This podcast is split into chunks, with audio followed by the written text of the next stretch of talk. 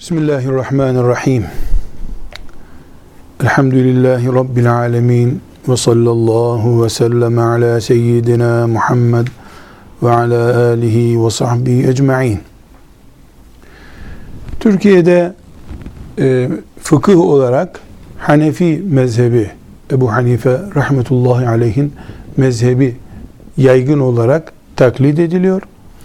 E, bazı yörelerinde de yaygın olmamakla beraber Şafii mezhebi de taklit ediliyor.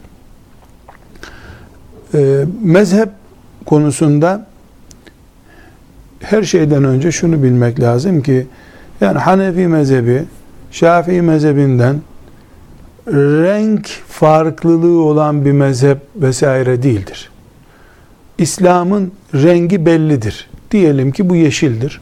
Hanefi mezhebi şu tonda bir yeşildir. Şafii mezhebi de filan tonda bir yeşildir. 4 veya 20 ne kadarsa mezhepler bunlar İslam'ın tabii renginin ton farklılıklarıdırlar. Asla kırmızı İslam, yeşil İslam, lacivert İslam gibi renk farklılığı olabilecek bir mezhep yoktur, olamaz. Böyle bir şey batıldır. Hak mezhep ne demek zaten? Şu kadar mezhep haktır. Niye diyoruz? Yani İslam'ın rengindendir bu mezhepler. Ancak şu şu rengi almıştır. Bu bu rengi almıştır. Resulullah sallallahu aleyhi ve sellem Efendimizin hadisi şeriflerinden, ayeti celileleri anlamak üslubundan kaynaklanan renk farklılıkları vardır. Bunu bu şekilde biliyoruz. Bir Müslüman Hanefi mezhebine göre yaşadığı takdirde asla e, Şafii mezhebine göre kafir sayılacak bir hatalı bir iş yapmış olmaz. Çünkü faiz, e, zina, kumar yani yasak olarak bildiğimiz şeylerin hiçbiri filan mezhepte helal değildir.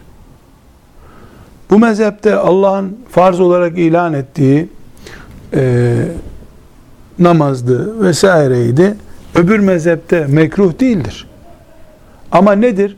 Biri farz demiştir, öbürü vacip diye bir kelime kullanmıştır. Ama bakarsın ki onun farz dediğiyle bunun vacip dediği arasında kavşakta birleşiyorlar. Mezheplerimizde böyle bir sorun yoktur. Cahil cühelanın, bu işi anlamayanın, parti gibi zannedenlerin, yani mezhebi parti zanneden cahillerin dedikodusudur. Bu birinci mesele. İkinci mesele, Müslümanlar bir mezhepten öbür mezhebe e, geçerler, e, böyle atlarlar, sıçrarlar mı? İman meselesi bu. Geçerse geçer. Yani hiç dine girmeyene ne yapılabiliyor ki? Keyfine göre e, bir mezhepten şunu, öbür mezhepten bunu alacak. Kendi bilir. Yani şöyle kabul edelim. Mesela e, boşanma meselesinde işte üç talakla boşama konusunda e, Ebu Hanife'nin iştihadı bu boşamadır. Boştur. Filan alim yani İbn Teymiye diyelim isimle zikredelim. E, yok bu boş sayılmaz. Süreç tamamlanmamıştır diyor. Şimdi bir Müslüman zina bile yapsa kimsenin ona karışamayacağı bir hürriyet ortamında e, böyle bir talak boşama gerçekleştiğinde ah nasıl olsa İbn Teymiye buna izin veriyormuş boş ver diyecek gevşeklikteyse hiç nikahsız da zina yapar o. Dolayısıyla biz yani rahmet için ortada duran, Müslümanlara kolaylık için ortada duran mezheplerin bir iki Müslüman tarafından gevşeklik, laubalilik veya benzeri bir cehalet için kullanılmasını sorun yapmamıza gerek yok. Neden? Yapacak bir şey yok zaten. İnsanlar kılıçla din yaşamıyorlar ki.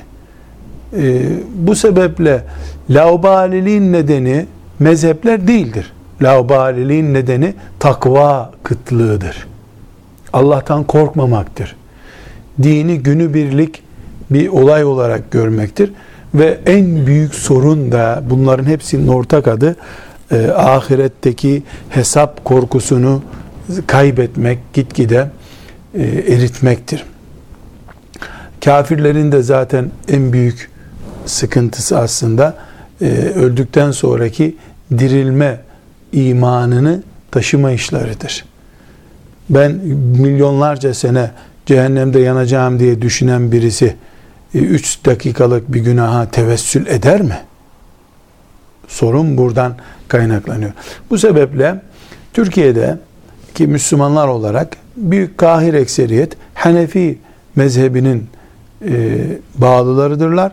Bu Şafiileri dışlama, işte Şafiilerin giremeyeceği şeklinde, Malikilerin yaşayamayacağı şeklinde bir telakki değildir. Hele e, dünyanın bir internetten e, izlenebileceği bir kütüphanenin yüz katının, bin katının bilgisayarın e, tuşları arasında olabileceği bir dünyada zaten mezhepler farkı diye bir fark yok gibidir. Herkes her şeyi anında öğrenebiliyor. Bizim bütün yatırımımızın takva ve bir gün Allah'ın huzurunda hesap verme anlayışı üzerine kurulması lazım. O zaman caizdir dense bile insana, her mezhep bunu caiz görüyor dense bile insan Allah korkusundan yanaşmaz. Allah korkusu olmadıktan sonra bütün Müslümanlar bu suçtur dese kimse kimseyi takmayabilir. Asıl sorun ahiret e, korkusunun, cehennem korkusunun, sırat korkusunun, mahşer yeri bekleyişinin hafife alınmasıdır. Yani insanların Ömer bin Hattab gibi radıyallahu anh kıyamet ayetlerini dinlerken tüylerinin diken diken olmamasından kaynaklanıyor. Bu biraz Kur'an'ı anlamamaktan kaynaklanıyor. Kur'an ayetlerini sadece e, işte mezarlıkta okumak, hastaya okumak gibi inmiş zannetmekten kaynaklanıyor. Yani meselemiz bizim Hanefi meselesi değildir. Şafii meselesi, Maliki, Hanbeli meselesi değildir. Meselemiz Rabbimizin dinini daha iyi anlamak meselesidir. Daha iyi yaşamak meselesidir. Ama e, bunu biz mesela mezheplerin, Hanefi'nin vesairenin e, yok olduğunu sayarak, yok olduğunu sayarak direkt Kur'an'a müracaat edelim desek, burada gerçekçi olamayız. Neden? Çünkü Ebu Hanife bir simgedir. Yani bir kadroyu temsil ediyor. Tebeut tabi'in kadrosunu temsil ediyor. Bize fıkıh bilgisi onların lisanından ulaşmış.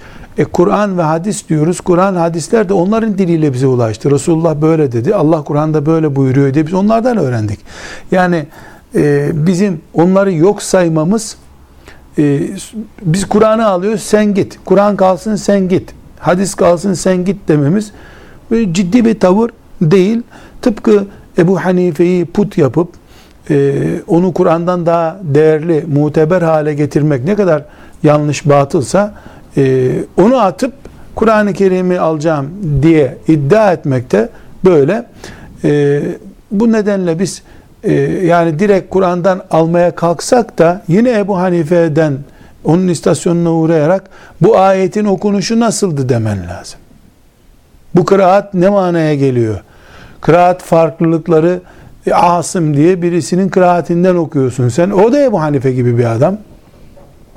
Bu ümmet geçmişini çiğneyerek bir yere gidemez. Geçmişimizi ne put yaparız ne de e, kaldırım yaparız. Bu ümmetin geçmişi salih geçmişi, Allah dostları hele hele hele hele Resulullah sallallahu aleyhi ve sellemin övgüsüne mazhar olmuş ilk üç nesili çiğnemek asla olmaz. Ama buna karşılık Ebu Hanife dediyse ayete de gerek yok demek de yanlış. Bir defa Ebu Hanife'nin öyle dediği mütevatir mi? Dur bakalım. Bu nedenle biz Hanefi mezhebinden dinimizi öğreneceğiz ama mümin Müslümanız. Hanefi değiliz. Yani mezhebimiz Hanefidir ama huve semmâkumul muslimin bizi Allah Müslüman olarak adlandırdı. Hanefi olarak adlandırmadı. Yani hiçbir mümin elhamdülillah Hanefiyiz diyemez. Neden? Çünkü hamd etmek kötülüğe karşı yani iyi olmayan şeye karşı iyiliğe sahip olmaktan dolayıdır. Yani Allah korudu da şafi olmadık ya. Allah onlarda hidayete nasip etsin mi diyeceğiz. Hayır. Hanefiyiz. Elhamdülillah Ebu Hanife'nin talebelerinin talebelerinin talebelerinden olmayı arzu ederiz. O samimiyet, o ihlas, o heyecan, o fıkıh aşkı bizde bulunsun isteriz. Yani Ebu Hanife olmak hayal, talebesi olmak başka bir hayal, talebesinin talebesi. Yani kuyruğun kuyruğundan tutsak isteriz. Lakin Ebu Hanife diye bir put çeşidi yok bizde. Öyle bir tapınılacak biri yok. Ee, Ebu Hanife'nin de yanlışı vardır denir. Ehli, ilim ehli, bu bunun hakikaten yanlış nakledilmiş bize denirse, Ebu Hanife dememiştir bile öyle onu da yanlışlıkla intikal etmiştir diye düşünür. Doğrusuna geçeriz. Bu kıyamete kadar böyle devam edecek. Bu nedenle Hanefi mezhebini okuyacağımızdan yani bundan sonraki fıkıh derslerimizde Hanefi projesinden devam edeceğiz ama yeri geldikçe meseleleri daha geniş bir açılardan da ele alacağız inşallah. Ee, Ebu Hanife rahmetullahi aleyhin mezhebinde kullanılan kavramlar var. Biz bir ilmuhal kitabında da e, o okusak veya büyük bir fıkıh kitabına da intikal etsek bu kavramları bilmemiz lazım. En önemli kavram zahirur rivaye kavramıdır. Yani herhangi bir ilmuhal kitabında da bu fetva zahirur rivayeye göredir der. Zahirur rivaye e, özel bir Hanefi mezhebi deyimidir.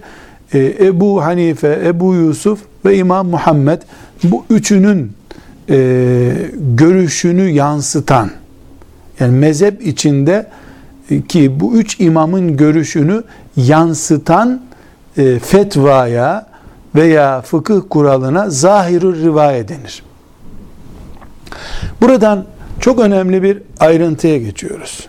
Şimdi Ebu Hanife mezhep imamımız, mezhebin imamı kendi mezhebinde bir sürü görüş belirten var. Hepsini dışlayıp tamam sizin görüşünüz yok sadece Ebu Hanife'nin görüşü var demiyor kimse. Ne diyor? İmamlar görüşler belirtmişler. Allah onlardan razı olsun. Zahirur rivaye olan görüşler daha güçlü demiş. Bu ne demek? Ebu, Yusuf, Ebu Hanife, Ebu Yusuf, Muhammed bu üçü bir de Züfer var, Hasan var, bir sürü de başka imamlar da var. Şimdi bunlar eğer hepsi görüş belirtmişlerse bir konuda caizdir, değildir, şöyledir şeklinde eğer Ebu Hanife ile iki talebesi Ebu Yusuf ve Muhammed üçü birleşmişlerse bir konuda diğerlerini zahirü rivaye olmayan görüş kabul ediyoruz. Onunla amel etmiyoruz Hanefi mezhebinde. Mesela bir fetva e, kitaplarda var demek yeterli değil. Şimdi şöyle söyleyelim. Biraz sonra anacağız. İbn Abidin Hanefi mezhebinin son muteber kitabıdır. İbn Abidin de var bu deyip Hanefi mezhebinin görüşü olarak bunu yansıtamazsın. İbn Abidin de veya başka bir Hanefi mezhebi kitabında olabilir. Zahirül rivaye ise bizim için bağlayıcılı bu. Zahirül rivaye üzerinde görüş birliği yapılan e, önemli kabul edilen fetva demek. Burada tabi bu ince kuralları bilmeyenler kütüphaneden bir Hanefi kitabı alıp açıp orada okuyup bak tercümesi böyle mi bunun böyle. E tamam Hanefi mezhebinin görüşü bu der. E bu tabi usul yordan bilmeden yani eczaneden bir ilaç alıp mesela başı, başı ağrı, ağrıyor diyelim. Baş kelimesi geçiyor reçetesinde, perspektifinde baş kelimesi geçiyor. Ha, baş dediğine göre tamam bu bizim başımızın ağrısı demek ne kadar gülünçse yani Sadece senin başın ağrıyor. O ilaçta da baş kelimesi geçiyor. Belki başa sürülecek bir kremdir bu mesela. Ama baş yazıyor kutusunda deyip onu baş ağrısı ilacı zannetmek ne kadar gülünçse Hanefi kitabında gördük bunu. Hanefi kitabında gördük ama zahirü rivaye olması lazım. Yani çatışmalı görüşler olması halinde bunun e, zahirü rivaye olanını kabul ederiz. Hanefi mezhebinin temel kurallarından burada. Hanefi kitaplarında imam kelimesi Ebu Hanife'yi yansıtır.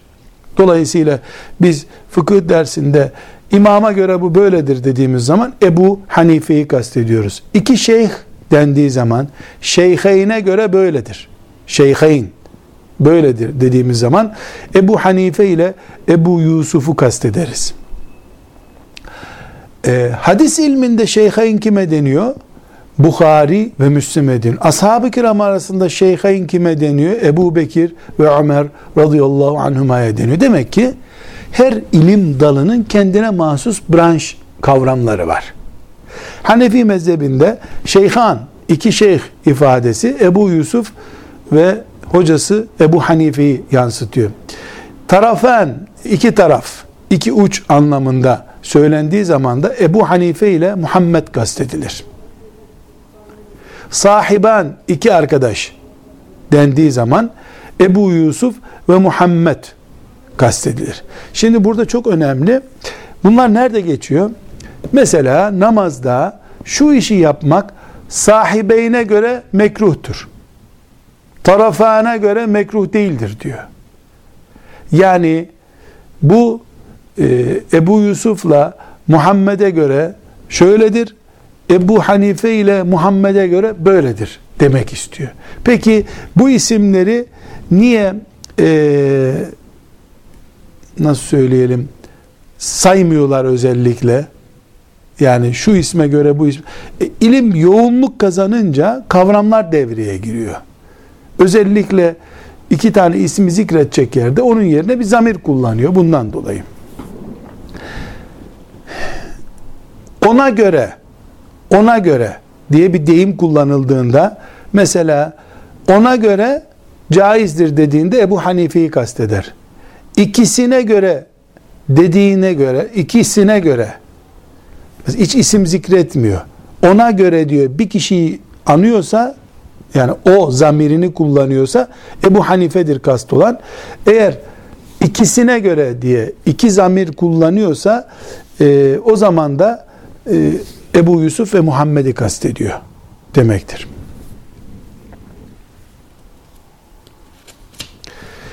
Eğer Hanefi fıkıh kitabında fetva böyledir diye bir kavram kullanılıyorsa, fetva böyledir, fetva böyle verilmiştir, buna göre fetva verilmiştir. Yani fetva kelimesi noktalanıyorsa bu takdirde zahirur rivaye kastediliyor demektir. Zahir rivayede neydi? Ebu Hanife, Ebu Yusuf ve Muhammed rahimahumullah cemiyen onlar kastediliyor. Hanefi mezhebinde eğer fetva aranacaksa önce Ebu Hanife'nin görüşü aranır. Ama Ebu Hanife'nin her konuda görüşü yoktur. Her konuda görüşü neden yok? Ondan sonra çıkan meseleler var. Bize ulaşmamış, kitaplara düşmemiş meseleleri var. Belki meclislerinde konuşulmuştur bu. Ama e, bunu talebeleri kaydedememiş olabilirler. Bu takdirde fetva aranırken Ebu Hanife'nin dediği öne geçirilir. Ebu Hanife yoksa Ebu Yusuf iki numaradır. Muhammed e, üç numara, Züfer dört numara, Hasan bin Ziyad beş numaradır. Bu ne demek oluyor? Mesela e, Ebu Hanife'nin de Züfer'in de görüşü olan bir yerde Züfer'in görüşüyle amel edilmiyor. Özellikle bu sıralama önemli. Sıralamayı tekrar ediyoruz. Ebu Hanife, Ebu Yusuf, Muhammed, Muhammed'den sonra Züfer, Züfer'den sonra Hasan. Hasan bin Ziyad. Ee, Hanefi mezhebi büyük bir fıkıh külliyatı ihtiva ettiği için son dönemlerde metinler yazılmış. Son dönem dediğim yani Ebu Hanife'den sonraki dönem, bizim dönemimiz değil. Metinler yazılmış. Bu metinler çok önemli. Yani e, mesela Büyük İbni Abidin bir metin üzerine kuruludur. Yani metin bütün fıkı manzum olarak veyahut da düz yazı olarak diyelim 100 A daktilo A4 sayfasına yazılıdır. Veya 50 A4 sayfasına yazılıdır. Bunlara metinler denir. Mütun. Bu metinler çok önemlidir. Ne açıdan önemlidir? Yani fıkhın Teşbih için söylüyorum. Anayasası gibidir bunlar. Fıkhın anayasası gibidirler. Hanefi mezhebi içinde tabi. Ama diğer mezheplerinde metinleri var. Hanefi mezhebinin anayasasıdır bunlar. Diğer e, büyük külliyat, onlarca cilt o 50 sayfalık yazı üzerine kurulur. Mesela e, metin der ki e, namaz her bali ve mükellefe farstır. Namaz beş vakittir. Namazın 12 farzı vardır. Onun namaz bölümü biter. Koca metinde namaz bu kadardır. Ondan sonra 500 sayfa gelir şerheden bunu açıklar. Ben bunu sadece misal olarak zikrettim yani tam böyle değil tabi. Yani bir kelimesine 20 sayfa şerh yazıldığı olur. Umumen eski talebeler fıkıh öğrenecekleri zaman bu metinlerden birini ezberleyerek yola çıkarlardı. Bir tür anayasayı ezber bildikleri için de şerhler onun için çok kolay olurdu. Hangi konu nerede bulunur bunu çok iyi kavrarlardı. Bu metinler meşhurluk sırasına göre söyleyelim. Kuduri diye meşhur bir metin vardır. El Bidaye var. En Nikaye var. El Muhtar var. Vikaye var. Kenz var. Mülteka var. Yani bunlar e, her biri büyük bir kitabın içinde şerh konusu olarak bulunduğu gibi kendi halinde de basılı olarak var bu kitaplar. Elhamdülillah e, bunlar e, ümmeti Muhammed'e İslam'ı pratik bir şekilde yaşamak için asırlarca büyük hizmetler yapmış. Özellikle Doğu kültüründe yani Doğu kültürüyle kastımız o e, Orta Asya'daki e, ki Hanefi mezhebinin e, Ebu Hanife rahmetullahi aleyh'ten sonraki en büyük yayılışı Orta Asya'dır. Özbekistan, şimdi Özbekistan bu bölgede hala da Hanefi mezhebinin en güçlü tatbik edildiği yani böyle bir tür Hanefi, Hanefi taassubu ile yaşandığı yer Hindistan'dır mesela. Hindistan'da e, büyük e, enstitüler var, çalışmalar var. Yani orada yapılan çalışmalar belki İslam aleminin başka bir yerinde yok denebilir. Mesela Hanefi mezhebinin en güçlü e, kaynak çalışmaları mesela İla Sünen isimli Hanefi mezhebinin e, ayet ve hadislerden delillerini ihtiva eden çalışma büyük bir külliye e, Hindistan ürünü. Yani Hindistanlı Müslümanlar zamanından beri Hanefi mezhebinin etrafında büyük hizmetler yapıyor. Mesela Fetevai Hindiye diyor. Hindistan'da yazılmış bir çalışmadır. Etrafında da bir sürü e, çalışmalar vardır. Yani bu metinler kelimesini unutmuyoruz. Metin demek düz yazı demek ama Hanefi mezhebinde Kuduri gibi, El Bidaye ve Nikaye gibi küçük hacimli bunlar böyle bir ajanda kadar ajanda kadardır.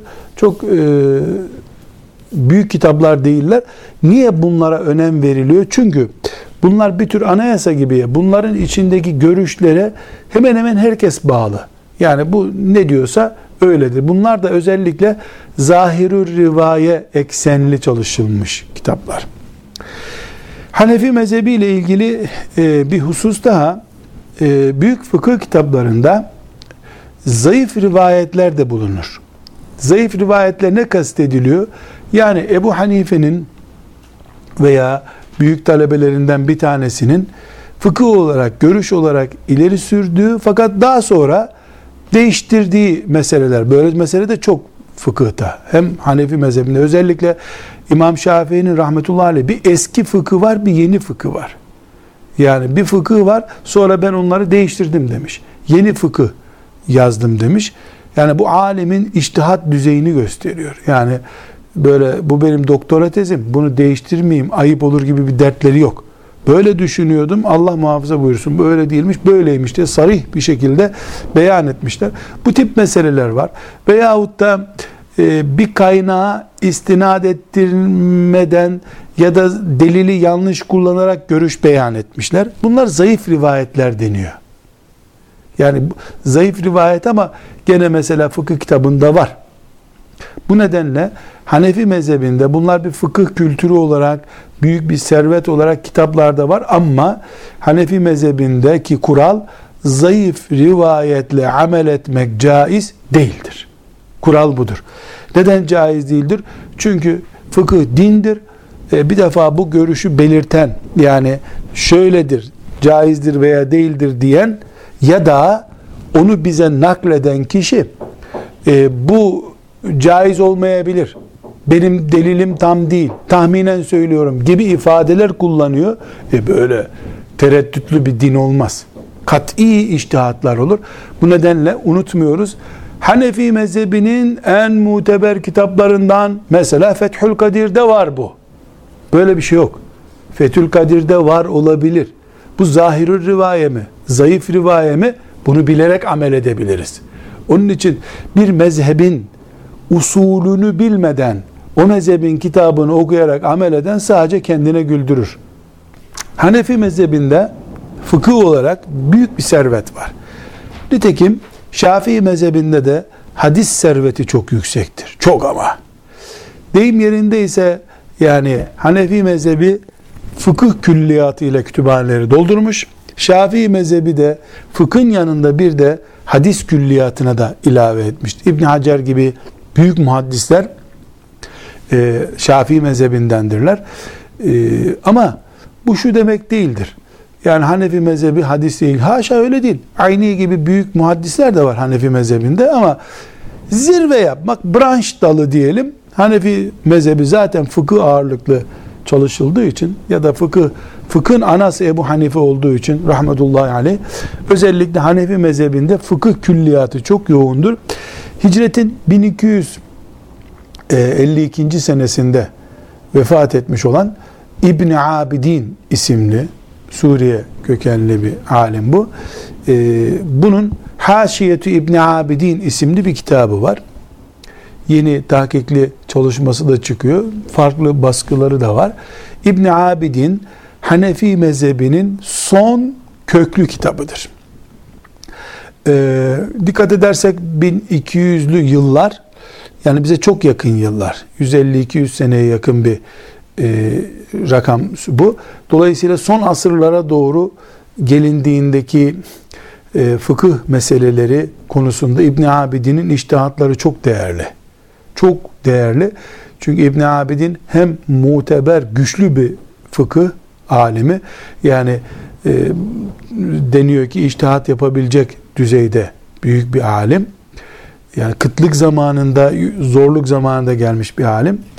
E, İbn Abidin isimli ismiyle meşhurdur. Kitabı da kendisi de Raddül Muhtar Aleddürrül Muhtar Raddül Muhtar Aleddürrül Muhtar isimli e, meşhur kitabı büyük hacimli bir kitap tabi. Yani e, herhalde tahkik edilen baskısı zannediyorum 20 cilde yakın olacak. Büyük boy. E, yani İbn Abidin deyim yerindeyse son sözdür Hanefi mezhebinde. Pek çok meselede İbn Abidin'e müracaat edilir. Hem eskiyi çok iyi toplamış rahmetullahi aleyh hem kendisinin de çok güzel ilaveleri var. Yani şöyle denebilir. Biz İbn Abidin'de e, bulduysak bir meseleyi bu Ebu Hanife'nin mezhebinin görüşüdür diye büyük oranda kullanabiliriz bunu. Bir de fıkıh kitaplarını okudukça karşımıza çıkacak rakamsal değerler var.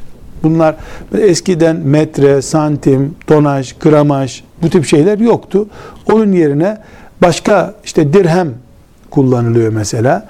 E, bu tip kavramlarda e, bilgimiz olması gerekiyor. En önemlisi şer'i dirhem, dirhem deniyor. Dirhem e, 3,50 gramdır bir dirhem. Şimdi nerede lazım bize bu? Şimdi fıkıh kitabı okurken mesela necaset şu kadar dirhem olursa bozar namazı diyor elbisede. İşte, üç dirhem olursa namazın bozulur diyorsa fıkıh kitabı. Mesela necasetler bölümünde bunu göreceğiz. Çamaşırında bir insanın üç dirhem bulunursa bozuldu diyelim. Böyle bir. E, üç dirhem ne kadar? Kaç gram ediyor? E 3 dirhem. 3 dirhem kullanılmayan bir ölçü şimdi. Onu ne yapıyoruz? Bakıyoruz bir dirhem 3,50 gram ediyor. Böyle bir ölçüm yap. 3,50 gram. E 3 dirhem ne yapar o zaman? 10,50 grama yakın bir rakam yapar diyelim. Böyle 10 gram mesela. Eğer 3 dirhemdir zarar diyorsa 10 gramı kastediyor demektir. Biz bu ölçüleri bir kağıda yazıp bir kenara yazıp fıkıh kitabı okurken kenarda tutarsak karşımıza e, dirhem çıktığında otomatik olarak dirhemden şu kastediliyor diye biliriz. Fersah çok geçer. İşte teyemmüm için su ne kadar uzakta olursa mesela 5 fersah uzakta olursa e, teyemmüme için oraya gitmek gerekmez diyor diyelim mesela. Tam bunu böyle söylemiyoruz. Bir fersah 3000 metredir. Yani ne kadar yapıyor? 3 kilometre yapıyor bir fersah. Bir fersah. Fersah deyimi uzunluk mesafesi olarak çok kullanılır. Seferlik mesafesini belirtmekte, işte su için nereye gidilecek, uzaklık yani eski kilometreye benzer bir deyim bu. Bir fersah yaklaşık olarak 3000 metre. Bunlar şunu e, bir not bilelim. Yani hadislerde, ayetlerde bu kavramlar kullanılıyor ama bu bu kadardır diye bir rakam verilmiyor. Mesela dirhem buğday ağırlığıyla ölçülüyor. İşte dirhem 70 buğday tanesidir deniyor. E buğday e, Anadolu buğdayını alınca e, 70'i geliyor 3 gram diyelim 70 buğday e, ya da işte zayıf yörenin susuz bölgelerin buğdayını alıyorsun daha cılız geliyor. Bunlar böyle namazın dört rekatını kesin bilir gibi bilinmesi zor şeyler. Ama aralarında 500 gramda fark yok. Mesela bir ölçüm diyelim ki Konya buğdayıyla ölçtüğünde bunu 3,50 çıkar. Urfa buğdayıyla ölçtüğünde 3,45 çıkar. Ama 3 rakamında sıkıntı yok. Bunu bu şekilde ölçüyoruz. Yani bunlar yüzde yüz rakamlar değil, yüzde 95, yüzde 97'li rakamlar. Fersahı da öğrenmiş olduk. Zira çok kullanılır. Zira. Zira bir insanın parmağından dirseğine kadar olan mesafenin ölçümüdür. E kısa boylu insanda farklı bu. Uzun boylu insanda farklı. Yaklaşık zira 50 santim demektir. Yaklaşık ölçüsü 50 santimdir. Sa' kelimesi kullanılır. Hadisi şeriflerde bir sa' diye geçiyor mesela. Sa' sa' e, 3640 gram demek oluyor. Yani 3,5 kiloya yakın e, bir rakam. 3640 gram. Fakat bunu e, mesela başka türlü ölçtüğünde e, bu sa nerede gerekiyor bize? Fitre miktarını belirlemekte pek çok şeyde geçer. Sa sat harfiyle es-sa bu bir tıpkı ne gibi? Teneke demek gibi bir şey bu. Bir kavram yani. Sa bir kavramdır. Gramdan çok bir ölçeği kullan. Anadolu'da ölçek eskiden kullanılırdı. Şimdi teneke deniyor, kova deniyor mesela. Bir kova, bir teneke. İşte bir teneke 16 litre mesela gibi. Sa'da yaklaşık olarak 3640 gram ediyor. Yani 3,5 kilo civarında bir rakam. Müddü geçer. Müd.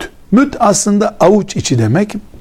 Avuç içi e, Resulullah sallallahu aleyhi ve sellem Efendimiz mesela bir avuç buğday diye bir kavram. Sizin bir avuç sizin büyük Uhud dağı kadar verdiğiniz sadaka onların bir avuç bir müddüne denk değil. Yarısına denk değil diye ifade kullanır. Müd avuç demek 910 gram civarında. Avuç. 910 gram yani bir kilodan biraz az bir rakam okuluyor. Mil kelimesi geçer. Ee, mil kelimesi 1800 66 metre demek mil. Fersakta dikkat ederseniz 3000 demekti. Bu hemen hemen onun yarısına yakın bir rakama mil deniyor. Şimdi mil başka bir şey için kullanılıyor ama. Mil şimdi daha farklı. Yani kilometrenin su üzerindeki mesafesinin bir muadili gibi duruyor. Biz tabi bunu başka bir şey için kullanıyoruz. Bu rakamları bilmemizin faydası ne olur? Bir ilmihal kitabı okurken bunları onun başına koyarız anlamamıza yardım eder. Ee, ama şimdi elhamdülillah fıkıh kitapları, ilmihaller yazılırken bunlar dönüştürülerek yazılıyor. Mesela ne diyor? Ee, şu kadar sağdan kuru üzüm şu kadar olunca şu sağ olunca fitre verilir demiyor da onun yerine ne diyor? Şu kadar e, kiloya denk gelir diyor. Velhamdülillahi Rabbil Alemin.